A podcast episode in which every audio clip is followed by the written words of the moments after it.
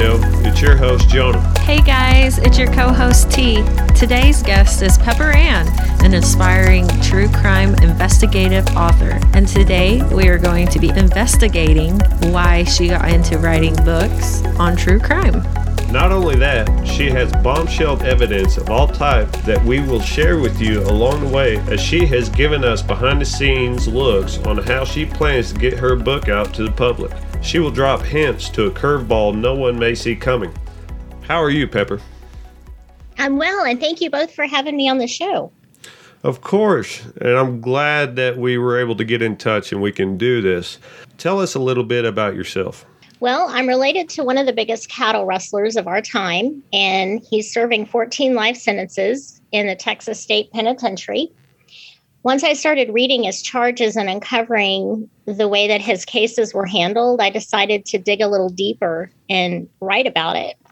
I had no idea, though, what I was uncovering would change mine, his, and the rest of our family's lives. Really? I had thought that I was only going yeah, I thought that I was only going to be writing about cattle rustling, but it turns out I'm writing about a lot more. So, what kind of things are you writing about? I've uncovered a lot of criminals who were involved in crimes with him who are still committing crimes today, and they're more on a felony level instead of a misdemeanor. I got you. And you probably want to save that for later, don't you? I do. What do you enjoy most about the writing style that you do? Well, I was fortunate enough to find an editor who helped me bring out my artistic side of writing. He is a dear friend who's been with me from the beginning. Once I realized that it was okay to put my opinion in the story along with the facts, I took off with it and I had fun writing it. It's uh, honest, entertaining, and humorous, and I've had several agents tell me that it was riveting but nobody seemed to take hold and want to take it about themselves to publish it. No, they haven't. I've for the past two to three years, I've queried a lot of literary agents and publishers, and they've all read my work and they really enjoyed it. But because I did not at the time have an author platform built up, they refused to sign me. So I decided once I started building my own audience that I would self publish it on my own and leave them out of it. Well, that's their loss. that's true. I think so. And I've been fortunate to have the contacts, and we were able to get you in touch with another self published author for him to give you tips on how to go about that process. Yes, in fact, when you put me in touch with him, he was the one that, after speaking with him, convinced me that me self-publishing it was the best it's the best option for me that's the best route to go so thank you for putting me in contact with him. Of course and that dude's such an awesome guy and i can't wait to have him back on our show. Shout out to you vic mr vic ferrari. Go check his books out on amazon. Just type his name in vic ferrari. He, he's a very funny guy. So tell us what your book is called. Well, the title of it is called The Notorious Texas Swindler. It's the mastermind behind the Grayson County Five. And of course, it's about my cousin Bob. He's the cattle rustler. He got mixed up with all the criminals who, the individuals that he got tied up with, did and do today continue to get away with those crimes. And the thing is, he got in over his head my story covers his life from beginning to present day and it reveals everything that I found. And so, how long has it taken you to write this book? It's taken me 12 years to write the book. That's a long time. That is a very long time to be committed to something. It is. I've researched it and I've had to write it over three or four different times because my work has been deleted by the individuals that I'm exposing. Wow. Um, my computer's been hacked into and my my email and yeah. So I I've had to rewrite it by memory several times. My work has been lost, but somehow I just keep coming back to it. Here I am. Now it's completed and it's ready to get out there. That's amazing. That is amazing and that is dedication right there. What is one of the most memorable times while working on this?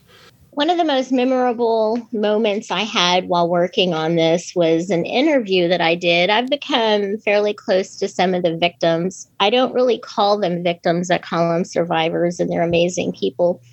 But in the story, Bob was involved in a shootout. He held a married couple hostage in their home for nine hours.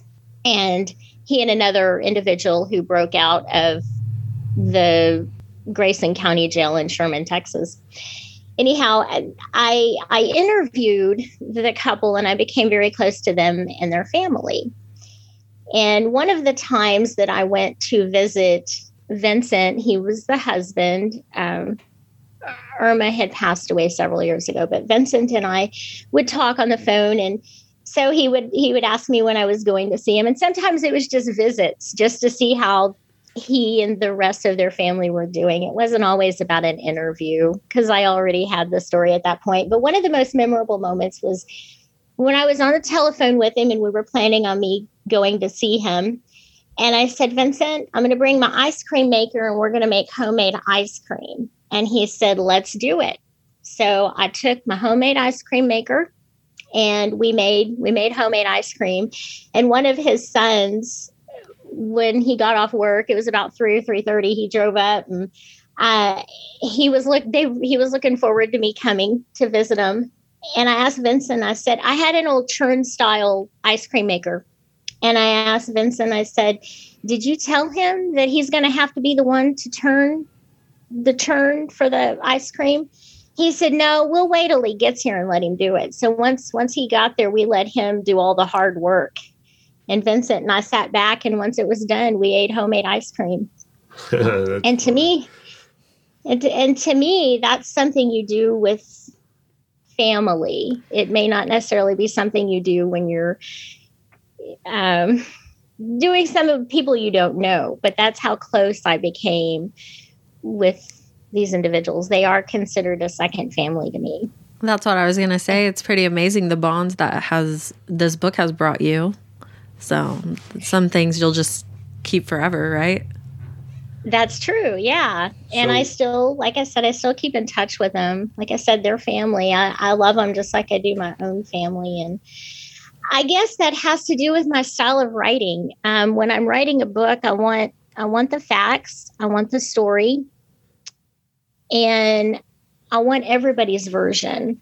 So when I'm putting it, it doesn't sound so. My my true crime is a little different from everyone else's because it, it's a little more on a personal level, and I think that is what makes my my writing different because I want everyone's perspective. Right, it's not just one sided. Exactly. Exactly. So, what are the things that have kept you motivated to keep at it and make sure you've seen this through? my loved ones, my friends and family. They've encouraged me along the way, and even random strangers. Sometimes, if I'm in a store or something and I'm talking to someone, they might overhear what I'm working on, and they've told me, you know, this is your story. You need to own it. And that's what I've done. It's mine, and I need to tell it because it's based on a family member. And to me, it's important to get out there and tell what happened. I think that, and then the times that I've gone to see Bob at visits, you know, we have a great visit, and then all of a sudden it'll get quiet. And then he tells me, you know, I'm not the only one who should be sitting in here. There should be other people behind bars. Absolutely. And it's the reality of it. Right. It's just not fair. Exactly. So I think that, along with all the people encouraging me and standing behind me, that's what's kept this book going. So you've you say you've had people hack into your computer and erase the whole book and all your stuff. What other things have they done to try to stop you from doing the research that you're doing to bring this um, bring this book to crime, life? Well, bring this crime ring to life and be able to uh, put the evidence out there on everything that you are researching? Well, I've had several of my family members and mine and and mine as well. Uh, the lug nuts on our cars have been loosened. I've had family members driving down the road, and all of a sudden the tire will start to come off the vehicle, and that's not something that happens. Lug nuts are difficult to loosen. I mean, that's not something someone is gonna is gonna do unless they have a purpose. Oh, yeah, an um, alternative motive. Mm-hmm. That's insane. So, a con- you know, between that, I've had people who've tried to steal the story from me. They have tried to write it as a fiction version. All types of things have happened. Uh, no, fortunately, no one in my family or myself has been hurt, but we're always on alert. Absolutely, You- you, you just- have to be. Yeah. especially You putting the stuff out that you have shared to me that you have put out there in your book and kind of the name dropping that you have been doing it's you know these are big names that we are talking about and we will get into them on the podcast in later episodes but you know this is just getting to know you and what you're doing and making sure that people are looking out for your book Yeah, so they can hear you up. out. Yeah, yeah absolutely. Well, I think something that's important that people need to keep in mind is I'm not I'm not just telling the story. Like I said, it's I am a family member and I'm not siding with anyone. I'm simply putting the facts out there. But that's what I'm going to be doing is putting what I've uncovered and it will prove what I'm saying. And I want everyone to see that. So they'll see what really happened. I want them to know the real story. Absolutely. And I think once they see that, they'll they'll believe what happened and they'll know. It's it's all facts. And it's the thing is it's public information, but somehow I'm the only one that found it, or maybe the only one was interested enough to put it out there. Right. Or the only one brave enough to put it out there. Because you I mean, like you said, you're dealing with some scary stuff. So I mean, you you can't trust anybody at that point. So you're just being brave and you're trying to get a story out. Thank you. I think it has a lot to do with its family. If it wasn't family, if it wasn't about a family member, then I don't know if I would have stuck with it as long as I had. Right. Yeah, I mean, like you're saying, you're not saying that he wasn't wrong in what he's doing, but you're saying that everybody else that was involved also needs the same punishment.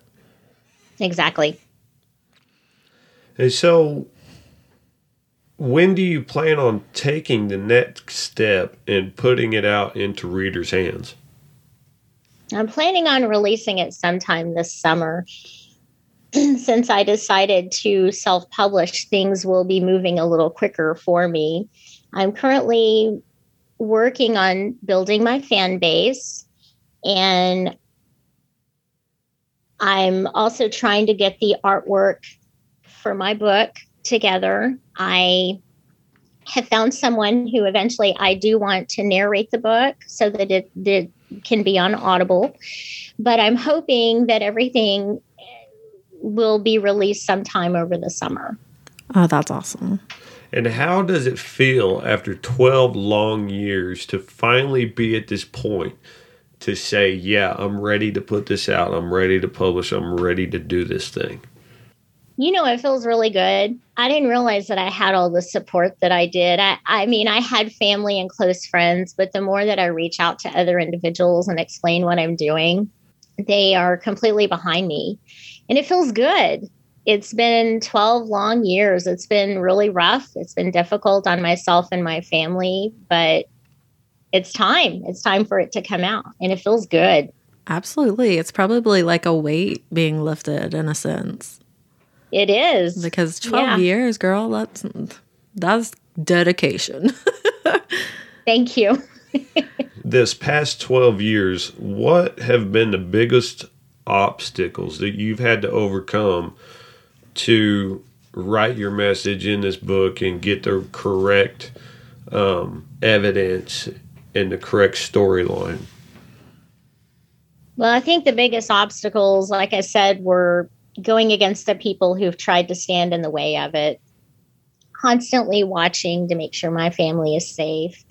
I would go out of town, I would take trips to courthouses, I would drive hours away from home to get this information because the research I did was done old style. You couldn't find a lot of this information online. So I had to go to the courthouses. I had to dig through all the paperwork myself. I interviewed individuals who were not willing to speak to anyone else, but they felt comfortable enough talking to me.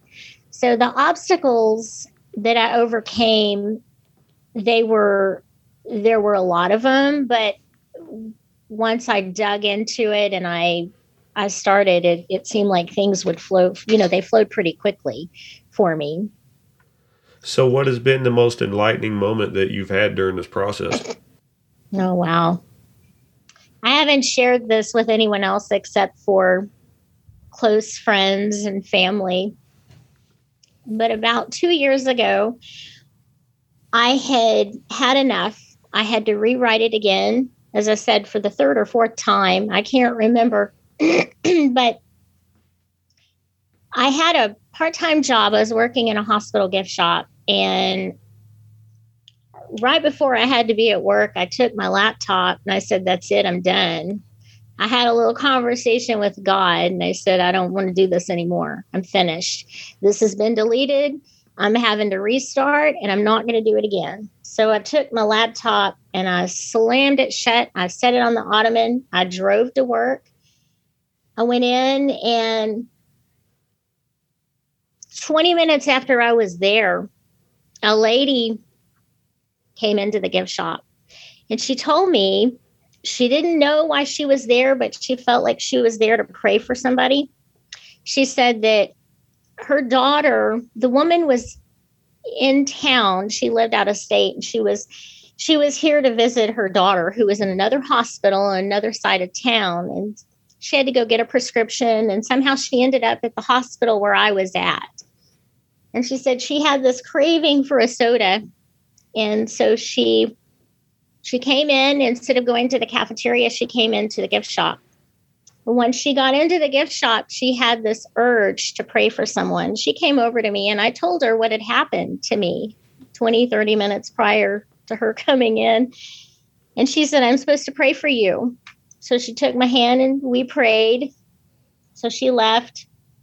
Probably about 15 minutes after that woman left, a nurse that was on the fourth floor in ICU got on the elevator and came down to the first floor. And instead of turning right to go to the cafeteria, she turned left and walked into the gift shop. She said, I do not know why I am in here but I have the strong feeling I'm supposed to pray for somebody. I have stopped drinking sodas. She wanted a Coke. And she said, But I have the strong urge to get a Coke. And I feel like I'm supposed to pray for somebody. And I said, Yeah, you're here for me. And I told her the story. So she took my hand and she prayed. Then she she wanted me to keep her informed of what was going on. So she left. About 25 minutes later, another person walked in. It was a man, and he came in and he said, I'm just thirsty. I want something to drink. I want a soda.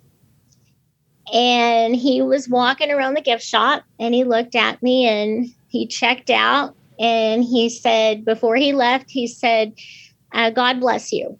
And he looked at me and he winked and he walked off.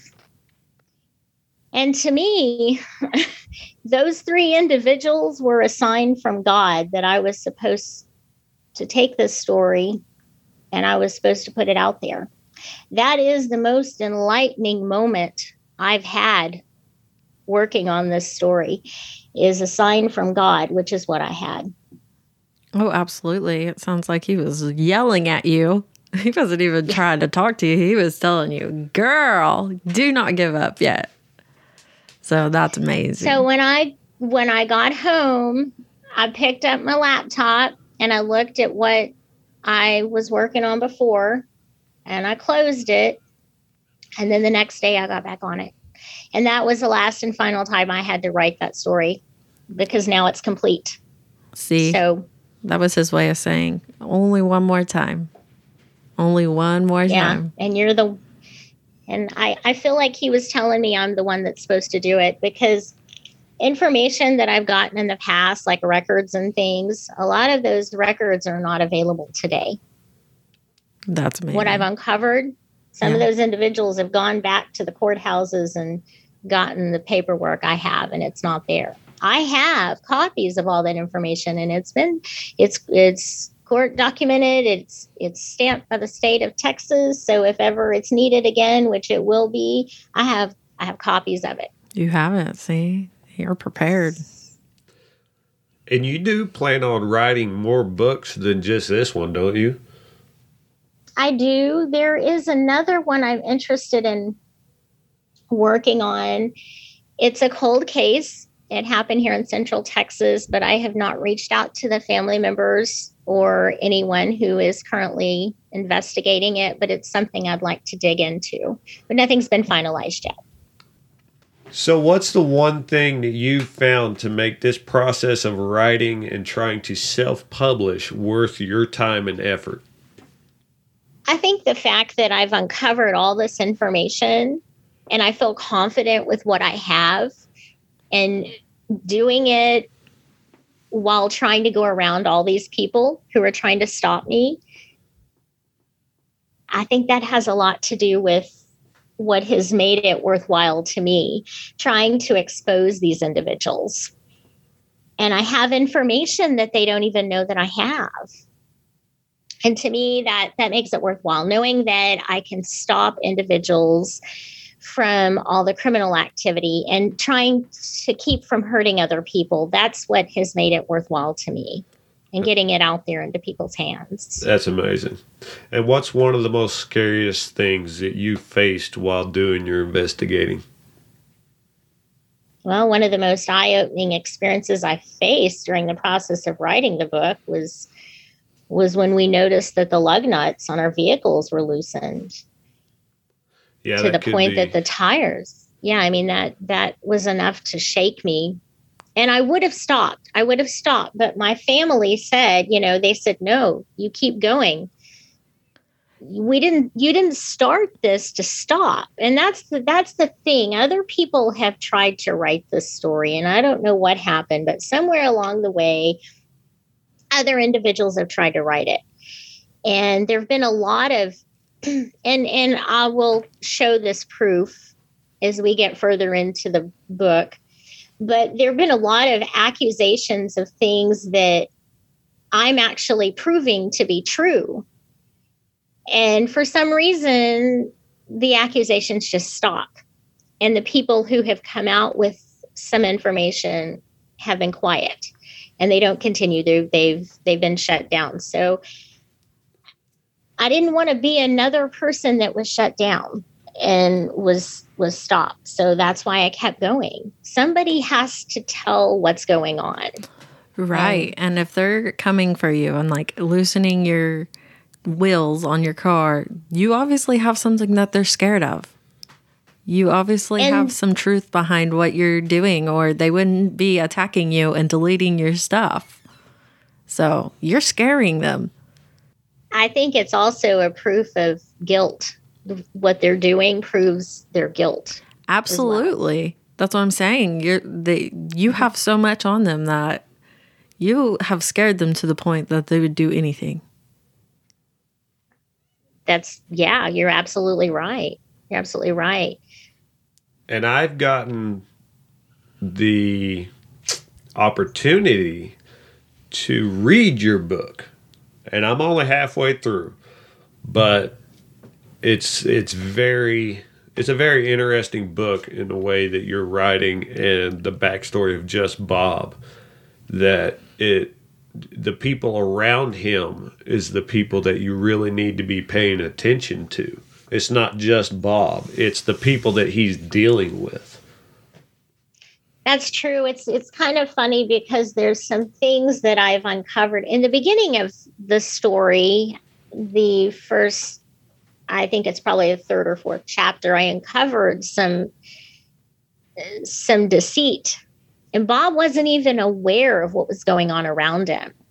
He was young. He got caught up in a lot of stuff that he didn't know. I, he was 19, 20 years old. He was young. So I've even uncovered some things that he wasn't even aware of. And you would think for a crook, they would know everything going on around them. But it goes to show that everybody was being played in this story. At the very end, Bob escaped from jail twice. And the second time he escaped, there were things that happened he wasn't even aware of then either. You know, I think I think he got in so much over his head and and by no means he's not innocent. He's not. He's just as guilty as everyone else. But it's important to know that these other individuals who walked away with their crimes they're still committing them today. Only today they're more heinous they really are they're on a level where they're hurting other people but they've gotten so sloppy with it that there are paper trails out there, which I've been fortunate enough to find and show what they're doing. I think these individuals have gotten so comfortable with what they're doing that they do anything and they won't stop. Right. Somebody has to stop them. They do say, like, when you get too confident in something, you get sloppy at it. That's true. So they're just getting sloppy you can't be too into what you're doing. That's true.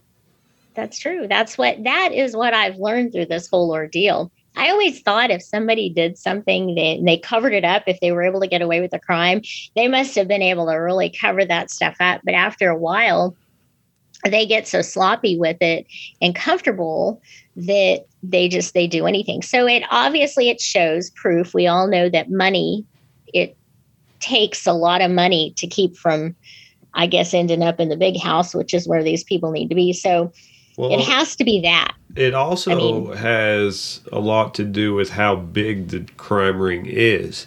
And so, how much money they're bringing in, how many people they have working for them. It's the people under them that are really getting sloppy because they're handing out these small jobs to these sloppy guys and on turn they're getting backtracked to these bigger individuals.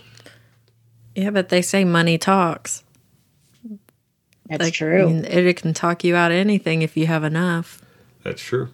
That's why so many famous people are you know not accountable for their actions. Yep that so is you true. the money to get them out of it.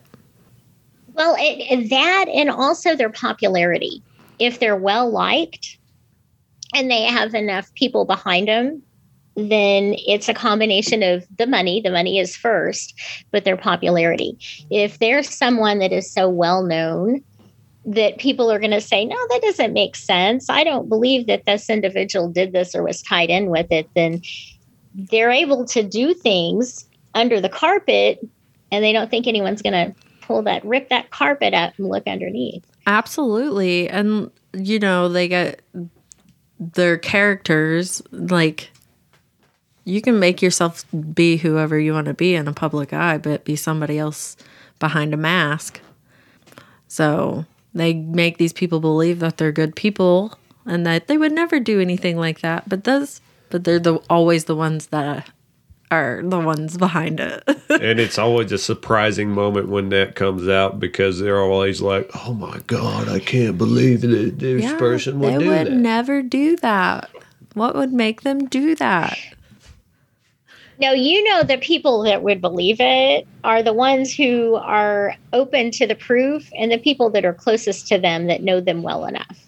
Absolutely. You know what I mean? Yes. Like the people that have been around those individuals that are not afraid to talk, they they've commented, I'm not surprised. But then you have the other people that are that admire them from afar, but they don't know the full details. So you you'd be surprised, you know, at the people who are willing to talk, and those that are willing to talk are actually the ones that are closest to those individuals, and they know because they see it. Right.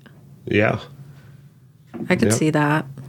Definitely, because yep. you're you're not going to know somebody unless you're close to them.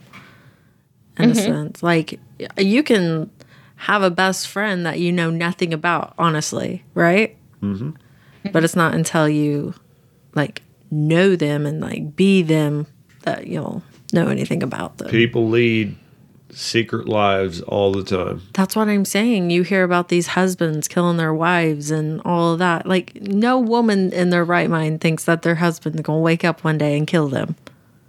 Like Right. But it happens. all the time. And it happens vice versa. with Yeah, I was about to say Going after men. women do the same thing. I'm just saying you don't you don't you never really know somebody. Well, I mean, it could even be as That's far true. as the school teacher, you know, that has all these academic awards and is very well known.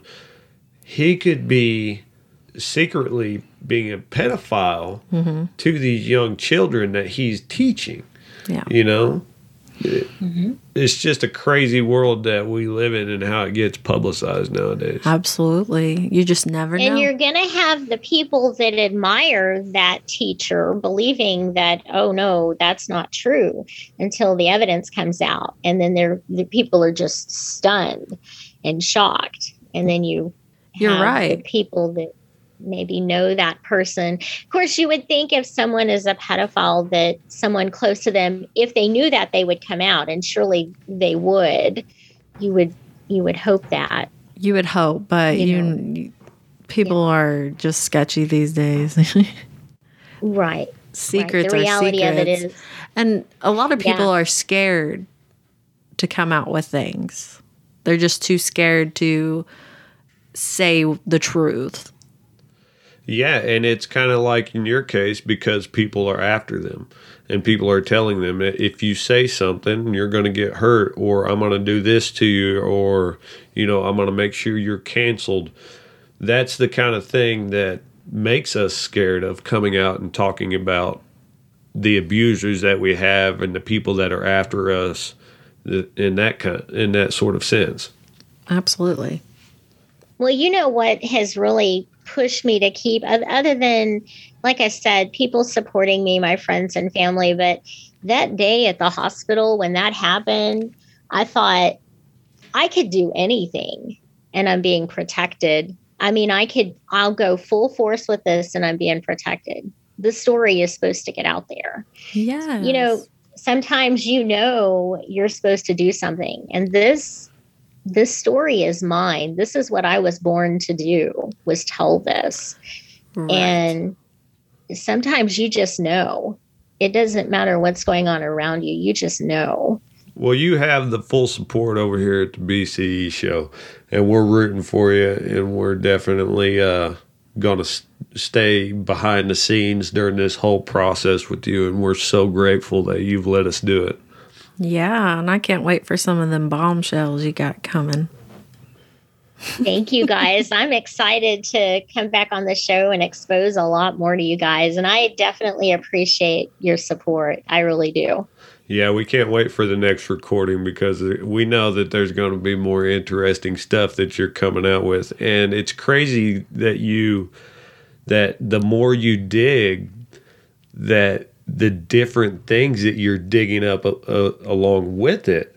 And so it's actually kind of helping you just this story to be able to write different stories, right? It is. In fact, like I said, so the people that I'm uncovering are still committing crimes today.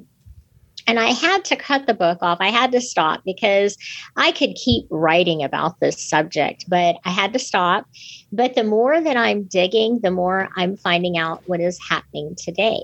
So there is a possibility there may be, um, I don't know, maybe a sequel. I could possibly do a prequel. I mean, I could go in so many different directions with this book if I chose to. Just in When the last couple weeks that we've been talking, you keep telling me that hey, I got some more stuff for you, and I'm I'm getting pages upon pages of material from you, and it's been amazing to be able to be in this process of how a writer goes about to find their inspiration and their their motivation on top of what they want to write about. It's just awesome. Well, thank you. And I've enjoyed sharing it with with you. Who would have thought true crime? I mean, I I guess it makes sense. True crime is always ongoing. Even when you put them behind bars, they're still doing stuff. They don't have to be out in the real world. No, because there's a lot of lot of uh, you know gang bosses and big guys still running their show from Behind bars. yeah from behind bars. That's true. That's true. You're absolutely right. Well, that's all the time we have for today. You can find us on Facebook, The Blue Collar Enlightenment Show, and on Twitter at The BCE Show. Remember to follow us and shoot us a message on what you think about the podcast. Thanks for listening. Thanks for coming on the show.